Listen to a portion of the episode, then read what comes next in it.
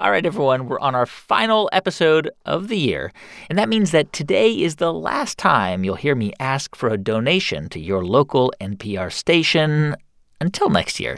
So please, if you haven't yet, take a minute to show your support for the TED Radio Hour.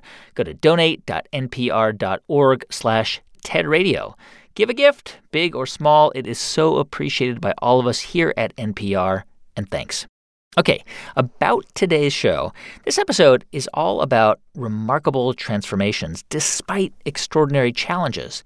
It first aired in September of 2014, but this time around, we're trying something a little different. We've gone back to one of our speakers, and we have an update on what's new with his research since we last spoke.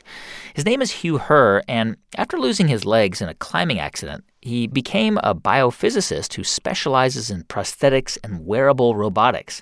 And Hugh says that in the coming decades, the synthetic limb will actually become a part of the human body, transforming our very idea of what it means to be human. This episode is called Transformation. Hope you enjoy. This is the TED Radio Hour. Each week, groundbreaking TED Talks. TED Talks. Um, TED. TED. Technology. Entertainment. Design. Design.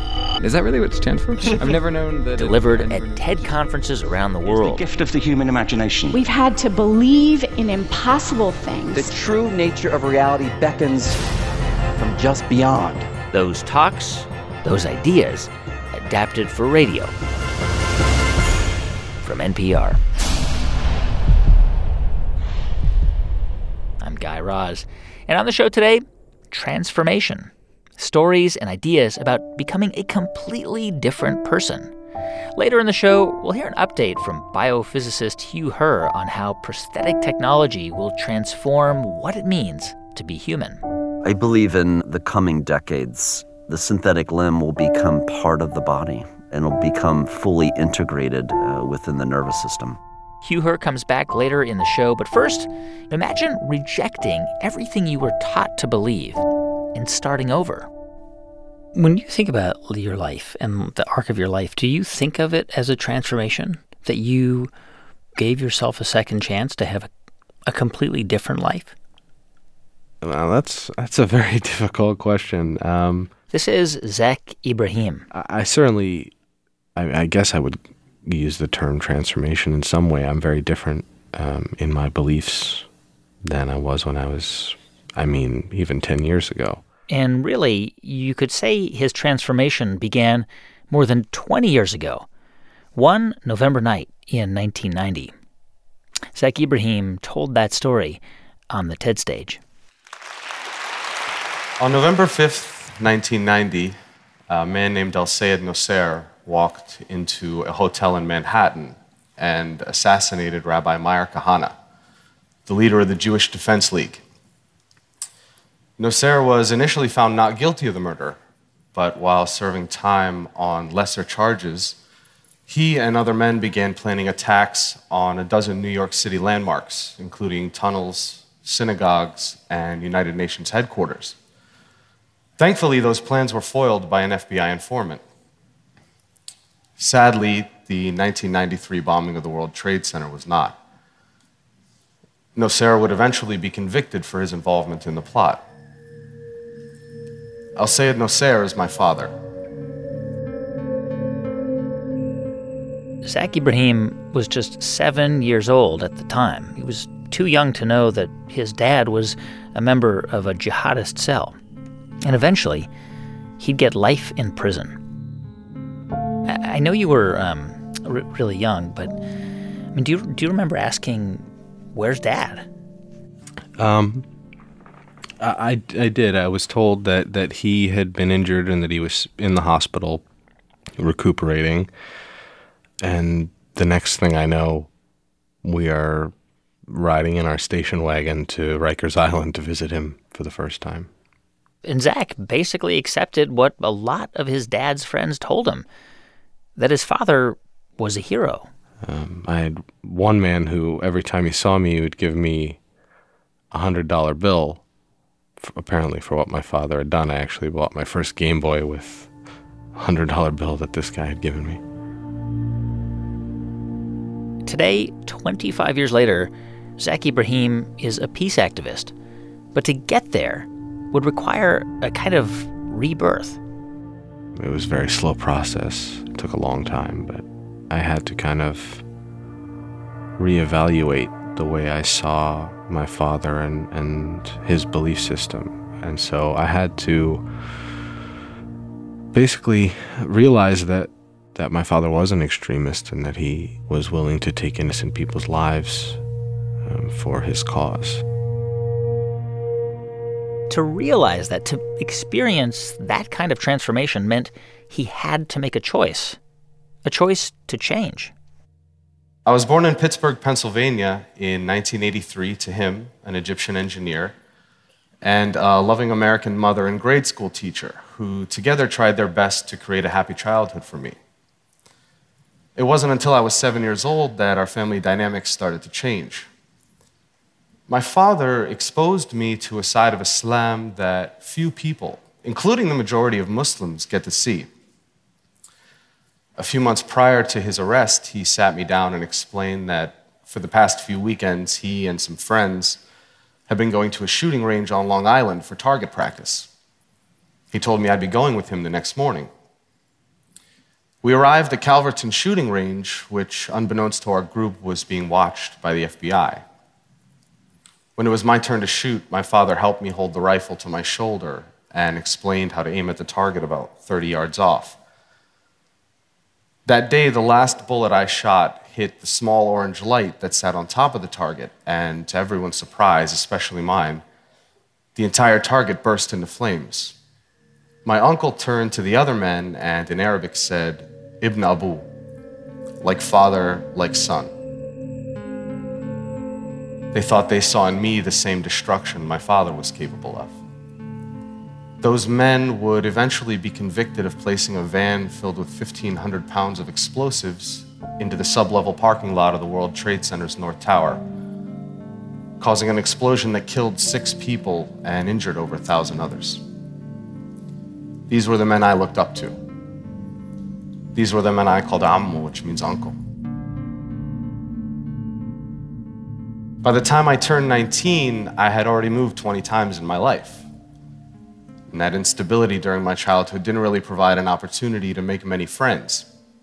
Being the perpetual new face in class, I was frequently the target of bullies. So, for the most part, I spent my time at home reading books and watching TV or playing video games. And growing up in a bigoted household, I wasn't prepared for the real world. I'd been raised to judge people based on arbitrary measurements like a person's race or religion. he would just talk about Jews being evil and um, and I would hear similar things from you know from the men that that were with him um, you know gay people being evil and them wanting to turn you gay so that you would go to hell too and just them being you know all around terrible people and a bad influence and uh, and he used to say things like um, a bad Muslim is better than a good non Muslim. Do you ever remember, you know, sort of f- feeling that way too? Uh, yeah, I mean that's that's pretty much what indoctrination is. You know, you have authority figures around you telling you that the world is one way, and you don't get to see another perspective. You know, the the people that that I felt safe with taught me these things, and so you know, you just kind of accepted them as fact.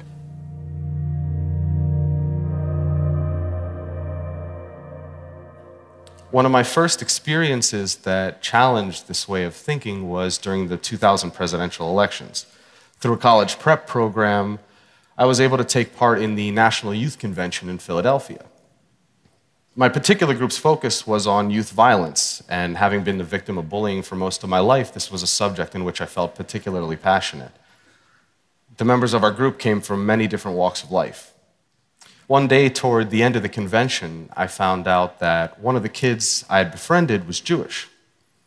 Now, it had taken several days for this detail to come to light, and I realized that there was no natural animosity between the two of us.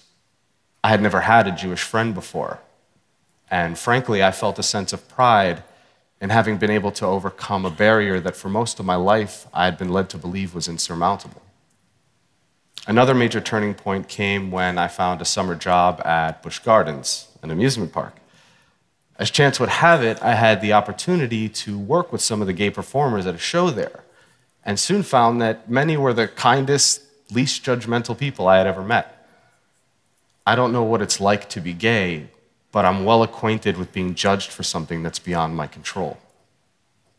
One day I had a conversation with my mother about how my worldview was starting to change, and she said something to me that I will hold dear to my heart for as long as I live. She looked at me with the weary eyes of someone who'd experienced enough dogmatism to last a lifetime and said, I'm tired of hating people. In that instant, I realized how much negative energy it takes to hold that hatred inside of you. That that must have been so powerful. Um, yeah, you know that was one of the most transformative times in my life. I, I kind of just wanted to let her know where my my mind was starting to go. And when she told me, it felt like she gave me permission to go out into the world and just experience people for who they were instead of trying to fit them into some kind of, you know, category or box of some kind.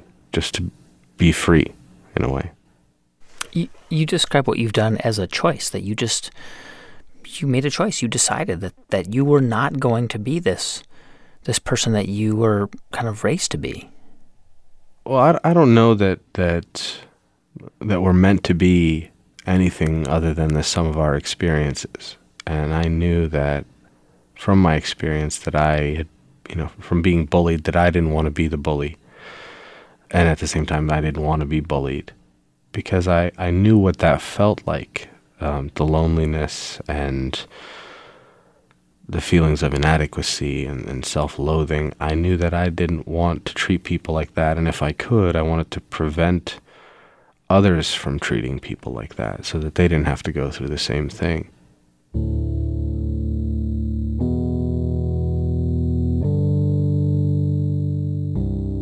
Zak Ebrahim is not my real name. I changed it when my family decided to end our connection with my father and start a new life. So, why would I out myself and potentially put myself in danger? Well, that's simple.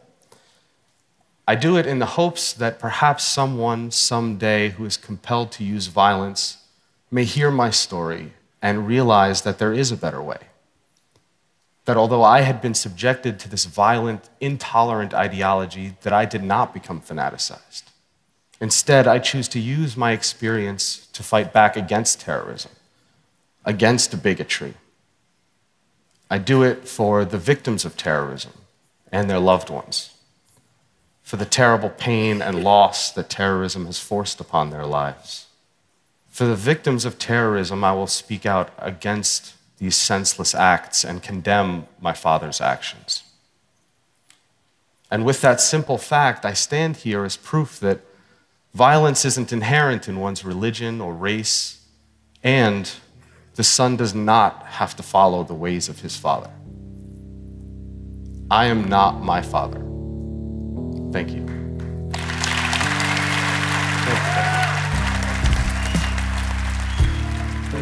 Zak Ebrahim, peace activist. He's the author of the newly released TED book, The Terrorist's Son, a story of choice. You can find out more about it and see Zak's full talk at TED.com. More stories of transformation in a moment. I'm Guy Raz, and you're listening to the TED Radio Hour from NPR.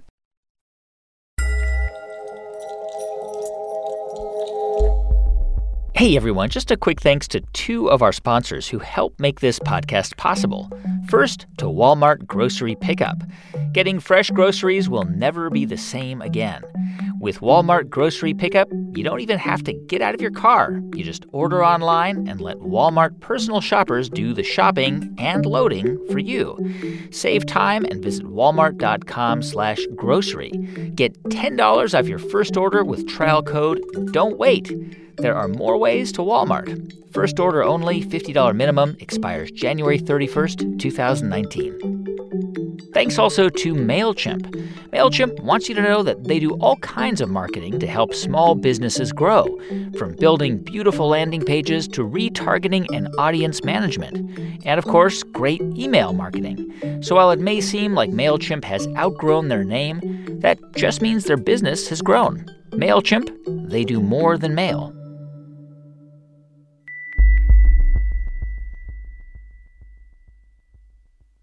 Did you know you can ask Google Home to play NPR podcasts for you?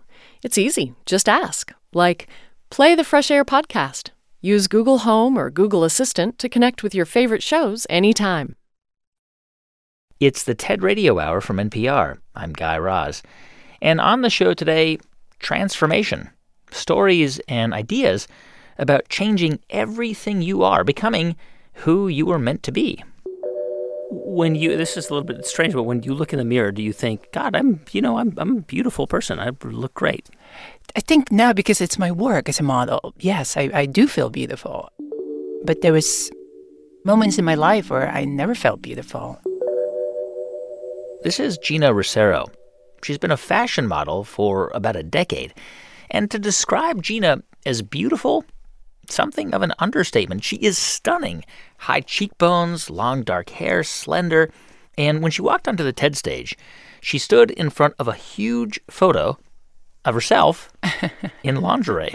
You know, it's just unusual. I'm auditioning basically. this is this is a casting call. Maybe someone wants to hire me.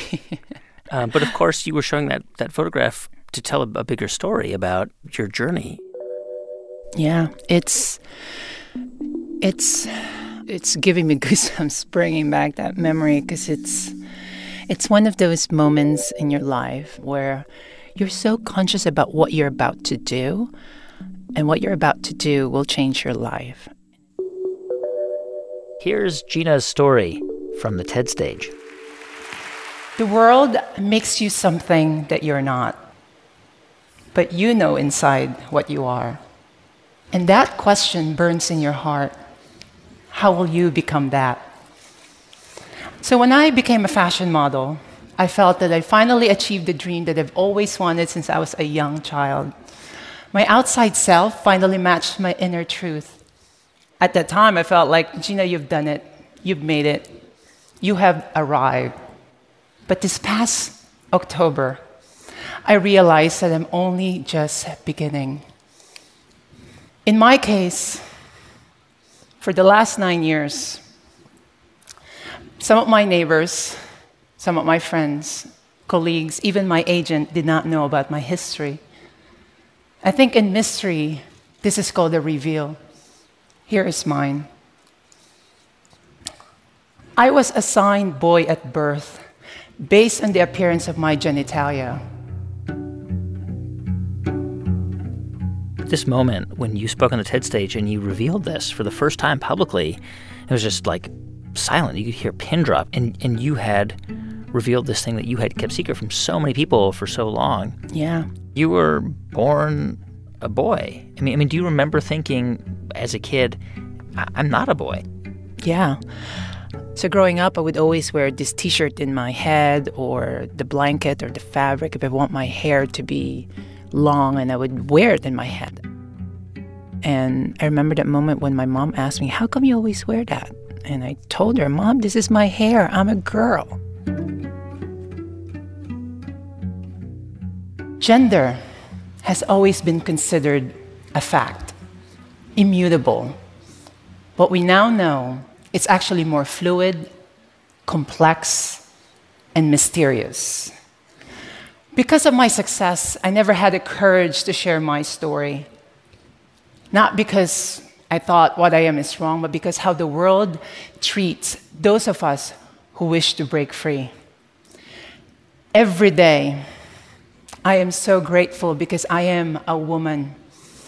I have a mom and dad and family who accepted me for who I am. Many are not so fortunate. There's a long tradition in Asian culture that celebrates the fluid mystery of gender. There's a Buddhist goddess of compassion. There's a Hindu um, goddess, Hijra goddess. So when I was eight years old, I was at a fiesta in the Philippines celebrating these mysteries. I was in front of this stage, and I remember out comes this beautiful woman right in front of me. And I remember that moment, something hit me. That is the kind of woman I would like to be. So when I was 15 years old, still dressing as a boy, I met this woman named TL. She is a transgender beauty pageant manager. That night, she asked me, How come you are not joining the beauty pageant? She convinced me that if I joined, that she will take care of the registration fee and the garments. And that night, I won Best in Swimsuit and Best in Long Gown and placed second runner up amongst 40 plus candidates. That moment changed my life. Not a lot of people could say that your first job is a pageant queen for transgender women, but I'll take it.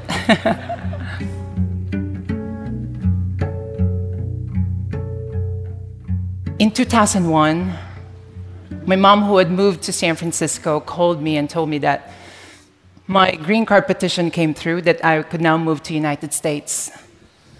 I resisted it. I told my mom, Mom, I'm having fun. I'm here with my friends. I love traveling, being a beauty pageant queen. But then two weeks later, she called me. She said, Did you know that if you move to United States, you could change your name and gender marker? That was all I needed to hear. My mom also told me to put two E's in the spelling of my name. She also came with me when I had my surgery in Thailand at 19 years old. At that time in the United States, you needed to have a surgery before you could change your name and gender marker. So in 2001, I moved to San Francisco. And I remember looking at my California driver's license with the name Geena and gender marker F. That was a powerful moment. I mean, for some people, their ID is their license to drive or even to get a drink. But for me, that was my license to live, to feel dignified. I mean, all of a sudden, my fears were minimized. I felt that I could conquer my dream and move to New York and be a model.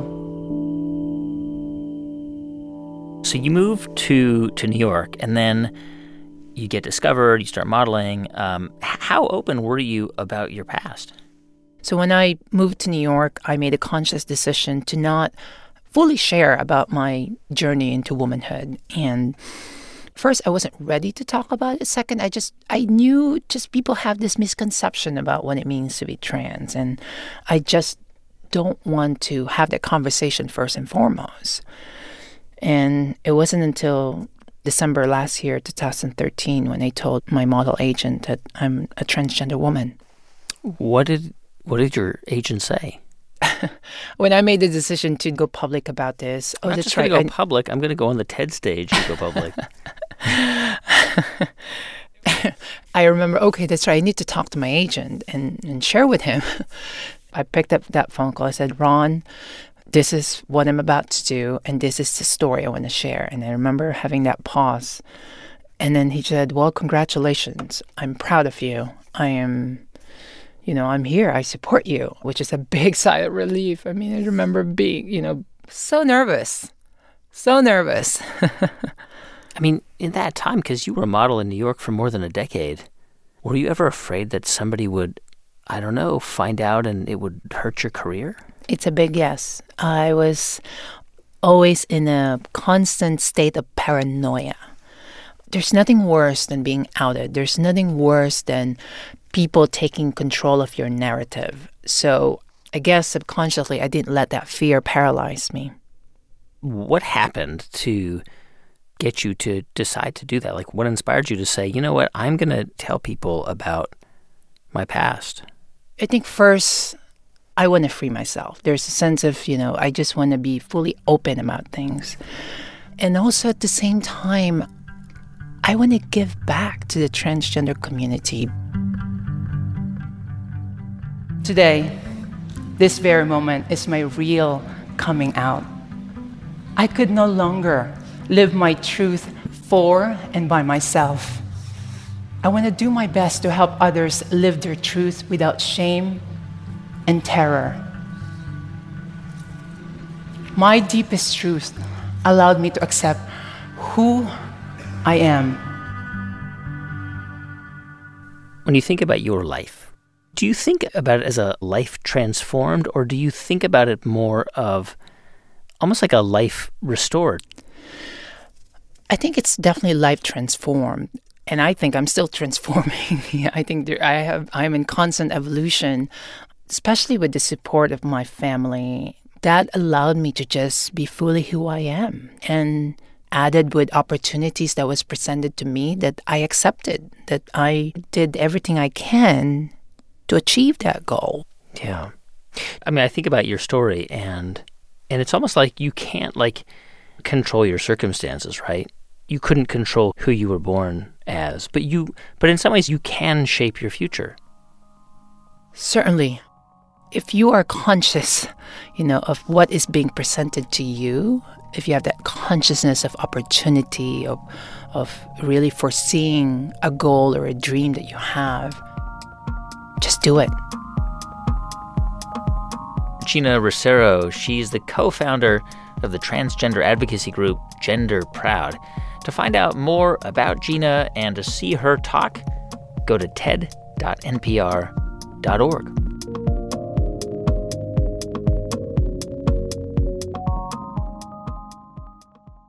Today on the show, ideas about remarkable transformation. I often forget that my limbs are synthetic. That's how well they work. Wow. It's funny, the other day I accidentally signed up for a pedicure. and then I, I realized uh, about a week later that was uh, kind of silly. This is Hugh Herr. He's a professor at the MIT Media Lab, where he focuses on wearable robotics and prosthetic technology. And as you may have figured out, Hugh himself is an amputee. His transformation began the moment his legs were amputated after a climbing accident over 30 years ago. And I was given uh, prosthetic limbs that were passive. Uh, they didn't have any computational intelligence. They didn't have sensors or muscle tendon like actuators. They were really uh, fixed, rigid pieces of wood and, and rubber. Today, the limbs that I'm wearing are computer controlled. Each of my legs has multiple small computers the, the size of your thumbnail. Uh, they have many sensors that sense position and speed, acceleration and forces and temperatures and whatnot. And then they have muscle tendon like actuators. So all this put together enables me to walk and to run and to move over slopes and irregular surfaces in, in a very natural way. Losing his legs was Hugh's first transformation, and designing his own was his second. But there's another transformation he has yet to undergo, the third and possibly most profound one yet. Hugh Herr picks up the story from the TED stage. I'm a bionic man, but I'm not yet a cyborg. When I think about moving my legs, neural signals from my central nervous system pass through my nerves and activate muscles within my residual limbs. Artificial electrodes sense these signals, and small computers on the bionic limb decode my nerve pulses into my intended movement patterns. Stated simply, when I think about moving, that command is communicated to the synthetic part of my body. However, those computers can't input information into my nervous system. When I touch and move my synthetic limbs, I do not experience normal touch and movement sensations. If I were a cyborg and could feel my legs via small computers inputting information into my nervous system, it would fundamentally change, I believe, my relationship to my synthetic body. Today, I can't feel my legs. And because of that, my legs are separate tools from my mind and my body. They're not part of me.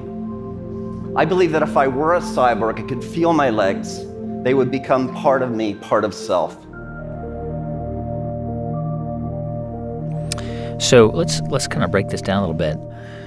You talked a little bit about um, this phenomenon that many amputees experience, which is this sort of ghost phantom limb. that, that there's feeling. You you are aware of the limb, but you obviously can't move it. Um, is the technology that you describe? Is there any connection to to that process? Yeah, so my, my legs were amputated uh, in the 1980s using um, a very somewhat primitive form of leg amputation. Um, that really hasn't changed uh, since the U.S. Civil War. The limb is amputated, and then muscles around the amputation point are uh, sutured down at constant length, and they're no longer able to move dynamically. Hmm. And it turns out those dynamics are important to tell the brain how uh, the body is moving. It's called proprioception. So in our recent work, we've conducted the surgery in a different way, where we connect the muscles in a linear fashion so they can move dynamically in agonist-antagonist pairs, telling the brain how the limb uh, is moving. So even though the limb is amputated, when a person thinks and moves their phantom limb, the limb actually feels dynamic. It feels as though it moves across uh, a normal range of motion. Wow. I mean, if we are at this point now, what does it mean for somebody, let's say 10 or 20 years in the future, who has lost a limb or maybe was born without a limb or, or multiple limbs? I mean, can you imagine a scenario where that person is essentially, you know, totally mobile, completely able to operate in a way that almost simulates reality you know what it's like to have that limb? I do. I, I believe in uh, the coming decades, technology will be at such a sophisticated point that we will be able to rebuild a limb uh, after amputation, where the limb, um, you know, a person can manipulate in the case of upper extremity or walk and run in the case of lower extremity without experiencing discomfort. They'll be able to think and transmit signals down from their brain through the spinal cord into the nerves to actuate synthetic motors in the limb, and they'll be able to feel the limb. they'll be able to feel the sense of have the sense of touch, uh, as well as the proprioception, how the limb is positioned and how it moves in space. So, with that type of bidirectionality, I think the synthetic limb will become part of the body. Wow. It'll cease to become a tool, and it'll become fully integrated uh, within the nervous system. I mean, so so can you imagine a future where there are literally going to be humans who are part cyborg and humans who are not? Yeah, my, my definition of a cyborg is where, again, there's a bidirectional link to a designed device. So cyborg function allows will allow us to feel uh, designed constructs, feel artificial devices as if they're part of us, part of our bodies, part of our identity. In the rehabilitation world, that's critically important that Mm. sense of ownership, that sense of body over the prosthesis. But I think in the future, if we can uh, feel and have ownership over the devices that we use, it will be very enabling and it will really transform humans from not only tool users, but a species for which technology is truly integrated into physiology. When we come back, we'll hear more from Hugh Herr and his vision of a future where there are no disabled people. We actually see a, clear pathway towards that future. Um, if you look across the field of bionics, the key elements now exist in laboratories throughout the world. We can put forth a prosthesis that looks like a biological limb, that moves like a biological limb, and then that feels like a biological limb. I'm Guy Raz, and on the show today, ideas about transformation. You're listening to the TED Radio Hour from NPR.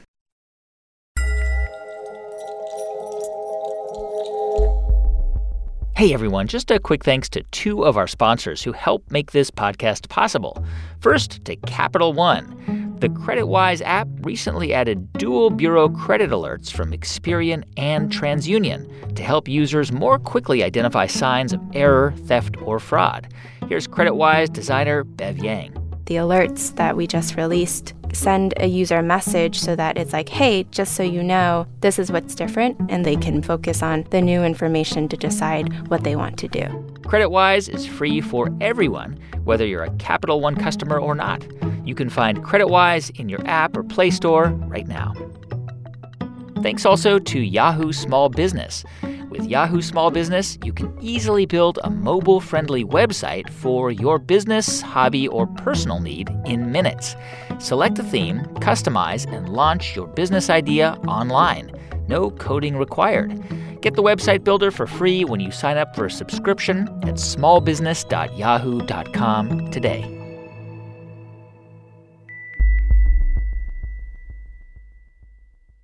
And one very last thing, don't forget to go to donate.npr.org slash tedradio to show your support for our show and for your local public radio station. And thanks.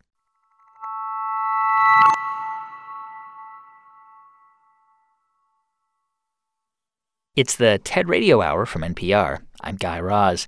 And on the show today, transformation. So, we were just hearing from Hugh Herr about how the technology of prosthetics has evolved and how we're moving toward a future where humans will become cyborgs. When you gave your talk, it was uh, the, title of it was How We'll Become Cyborgs and Extend Human Potential. But I'm curious, I mean, after you gave that talk, did you did you face any pushback from people, you know, who, who are amputees who who sort of bristled at this idea of becoming cyborgs, of humans becoming cyborgs? Uh, no, not from persons with, with limb amputation. There are some people that, uh, when viewing the talk, uh, I think became concerned or frightened about such a future where we where we merge our nervous systems into the design world and the design world into us um, redefining what the body is, um, what a human being entails. I mean, you can understand that anxiety, right? It's not a completely misplaced fear. What do you say to people when they when they say, "Hugh, this makes me nervous"? I mean, clearly there are indeed ethical concerns, but uh, I think it's a natural progression of the human body, of the human state from a world in which uh, largely we live today, where we have to live with our own innate anatomy, our own genetics, into a future world of body alchemy, where the body can be designed, can be transformed, can be sculpted, if you will, to the design of the individual. Um, in the future, individual will be able to change how they think, um, how they experience the world and their physicality, their ability to move and to run and to leap will be augmented. And so, if that is the case, is it going to be or could it be a future where people voluntarily, even people who have limbs and, and have not lost them, that they could voluntarily choose to integrate this technology into their bodies? Sure. My laboratory at MIT, uh, we're developing not only prostheses to be used by persons that undergo a limb amputation, but we're also developing exoskeletons, which are wearable robots that attach to biological limbs in order to make those limbs uh, stronger or more capable in some way. So I feel in the coming decades, bionics will really be part of our society. We'll walk down the streets of major cities in the world, and it'll be commonplace to see people walking and running by, uh, augmented by bionics you know, part of me is really excited, hugely excited about about this technology. And of course, when it comes to people who do not have limbs, um, to kind of restore their ability to be completely mobile. But part of me is a little freaked out, you know, by people who who may not need this choosing to kind of become superhumans. I mean, is do you think that I'm crazy to, to say that? Um, somewhat, um, only because uh, we today, uh, living in this modern world, are surrounded by augmentation. Uh, we have bicycles that profoundly augment our ability to move from point A to point B at tremendous speeds. And of course, we have airplanes and we have smartphones and all these technologies that fundamentally augment human capability physically, cognitively, in terms of our memory, and so on. Um, we don't view it as scary and uh, as really even as augmentative because it's ubiquitous, it's all around us. So as we march into this 21st century, um, there'll just be a greater and greater augmentation. The technology will become more invasive, become more intimate with our nervous systems, and be more pronounced in the capacities uh, expressed to augment our capabilities. In this 21st century, designers will extend the nervous system into powerfully strong exoskeletons that humans can control and feel with their minds. Muscles within the body can be reconfigured for the control of powerful motors and to feel and sense exoskeletal movements, augmenting humans' strength, jumping height, and running speed. In this 21st century, I believe humans will become superheroes. Humans may also extend their bodies into non anthropomorphic structures, such as wings, controlling and feeling each wing movement within the nervous system. Leonardo da Vinci said, When once you have tasted flight, you will forever walk the earth with your eyes turned skyward, for there you have been, and there you will always long to return. Do you imagine a future where there are no disabled people? Absolutely. Uh, I believe at the twilight years of this century, largely we will have uh, eliminated disability in the world. Wow. And we will, of course, uh, by doing that, we will set the scientific and technological foundation for enhanced uh, human experiences, cognitively, emotionally, in terms of our sensory experience and our physicality. Uh, all these dimensions of what it means to be human will be enhanced through this deep bionic science. And presumably, I mean, this will begin to change who we are as a species. I mean, this this is sort Absolutely, of yeah. kind of taking over our own evolutionary, you know, process. In the future, every individual will have powerful tools that will enable a person to sculpt or design their very own body, sculpt how they perceive the world, how they think, how they move, um, their very own identity. If we can fundamentally sculpt our bodies, use our very own cells and tissues, like a part of a palette a painter would use to create any sketch or painting. You know, identity itself will be malleable and invariant. That's Hugh Herr. He's the head of the biomechatronics group at the MIT Media Lab. You can see all of his talks at TED.com. When we're talking about your life, right, and, and this life that you once had, does it does it feel in, in some way that, that you and I are talking about a different person? Yeah, yeah. Because I, I, oftentimes it feels like I'm flashing back and just like wondering what my face looked like back then. Wondering did I ever smile? Because I don't feel like I smiled back then. Just looking back, it's like wow, like I can't even believe it sometimes. And I mean, I've had moments where I cried for that young man that I was. This is Shaka Senghor. He's a writer and a mentor to young people in Detroit, where he grew up. And here's how he began his story at TED. 23 years ago, at the age of 19, I shot and killed a man. I was a young drug dealer with a quick temper and a semi automatic pistol. But that wasn't the end of my story. In fact, it was the beginning. There's a story of acknowledgement, apology, and atonement. But it didn't happen in the way that you might imagine or think. See, like many of you, growing up, I was an honor roll student with dreams of becoming a doctor. But things went dramatically wrong when my parents separated and eventually divorced. Shaka explains that when his parents split up, his grades started to fall. His mom was abusive, both mentally and physically. And so a few years later, he started to sell drugs.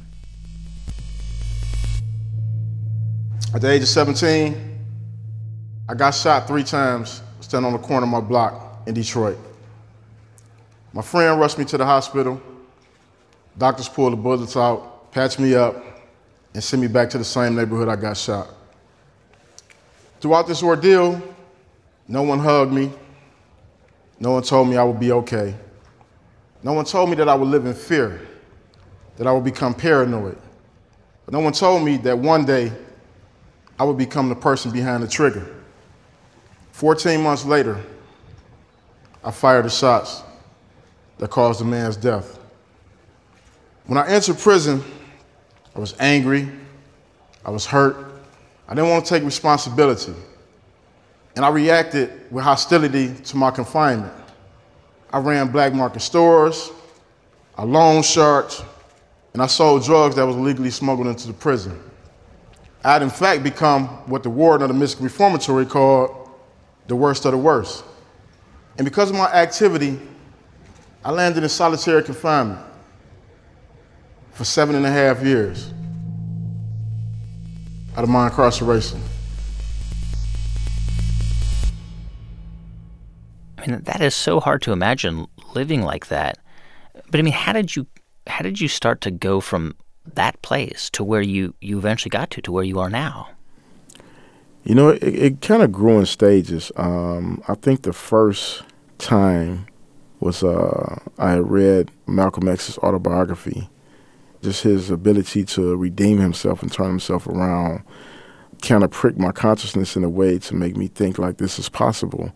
And so literature kept me strong. It, you know, whenever I felt myself growing vulnerable to feeling like I was going to go insane or feeling like I couldn't cope one more day in this little six by nine cell, I would just turn to literature. I would turn to books, and I began at some point. I began to set my cell up like a classroom, and I would study a different subject each hour as if I were going to school, and kind of like the tipping point came uh, after I received a, a, letter from my oldest son. And anytime I would get this letter from my son, it was like a ray of light in the darkest place you can imagine. And on this particular day, I opened this letter, and in capital letters, he wrote, My mama told me while you was in prison. Murder. He said, Dad, don't kill. Jesus watches what you do. Pray to him. Now, I wasn't religious at that time, nor am I religious now, but it was something so profound about my son's words. It was the first time in my life that I had actually thought about the fact that my son would see me as a murderer. I sat back on my bunk and I reflected on something I had read in Plato's Republic, where Socrates stated an apology that the unexamined life isn't worth living. At that point, is when the transformation began. When he wrote that letter, you know, it made me realize that, you know, whatever happened, whether I ever got out of prison or not, that I had a responsibility as a father to give my son an example of what a man should be and what he could be. That's when I began to do the hard work, which was uncovering how did I land in prison in the first place. I just saw it in the most basic, simple way that I would do whatever was necessary to reclaim the parts of me that I knew were good.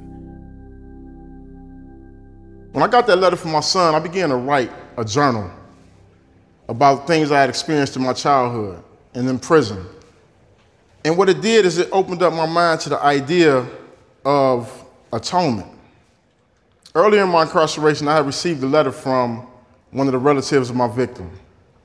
And in that letter, she told me she forgave me because she realized I was a young child who had been abused and had been through some hardships and just made a series of poor decisions. It was the first time in my life that I ever felt open to forgiving myself.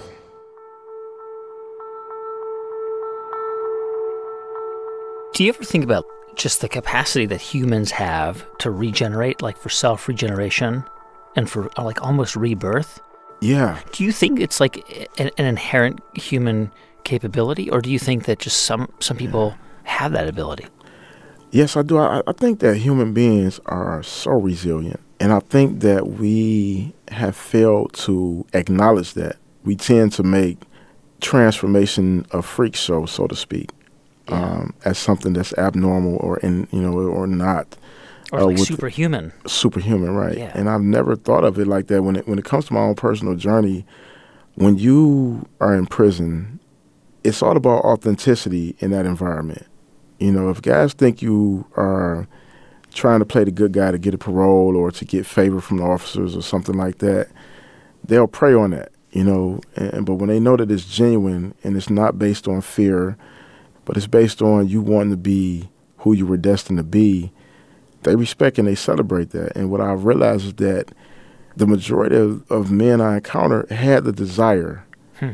for something different, something better. Uh, the thing that was lacking was the courage to step out on their own, or for somebody to give them permission to step out on their own. And I and I think what happened with me is that I learned how to give myself permission. You, you mentioned that that line from Socrates about the unexamined life not not being worth living. It sounds weird, but like, had you not gone through the pain that you went through in your life, you, you may not have had an examined life. It, it's true. You know, had I not gone through this experience, this experience, and I see it. You know, I see it in most people's lives. We, we, you know, the typical trajectory is, you get up, you go to work, you pay the bills, you come home, take care of your family, repeat. But I found that life is so much deeper than that. Uh, we have to give ourselves permission to expand and grow and evolve as human beings. That's our nature. And it wasn't easy. It wasn't no. It wasn't like I said. It wasn't. Didn't come without its challenges. You know, even when I was released from prison, uh, there there are constant challenges, constant battles. Um, I didn't come home to a rosy neighborhood. You know, I came back home to Detroit. You know, the city I grew up in, the friends I grew up around, uh, who some are still in the street culture and, and, and living, you know, half butchered lives. Through my experience being locked up, one of the things I discovered is this the majority of men and women who are incarcerated are redeemable. Anybody can have transformation if we create the space for that to happen. So, what I'm asking today is that you envision a world where men and women aren't held hostage to their past, where misdeeds and mistakes doesn't define you for the rest of your life. I think collectively we can create that reality. And I hope you do too. Thank you.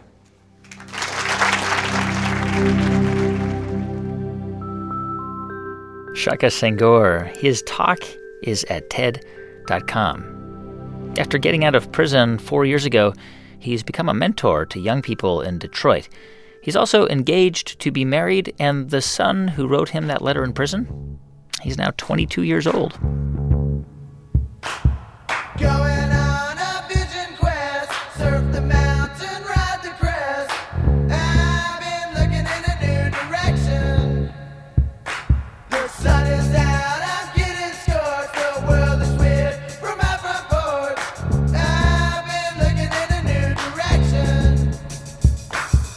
Hey, thanks for listening to the show this week. If you missed any of it, or you want to hear more, or you want to find out more about who was on it, you can visit ted.npr.org. Our program was produced by Jeff Rogers, Brent Baughman, Megan Cain, Sanaz Meshkinpour, and Neva Grant. Thanks to our partners at TED, Chris Anderson, June Cohen, Deron Triff, and Janet Lee. I'm Guy Raz. You've been listening to Ideas Worth Spreading on the TED Radio Hour from NPR.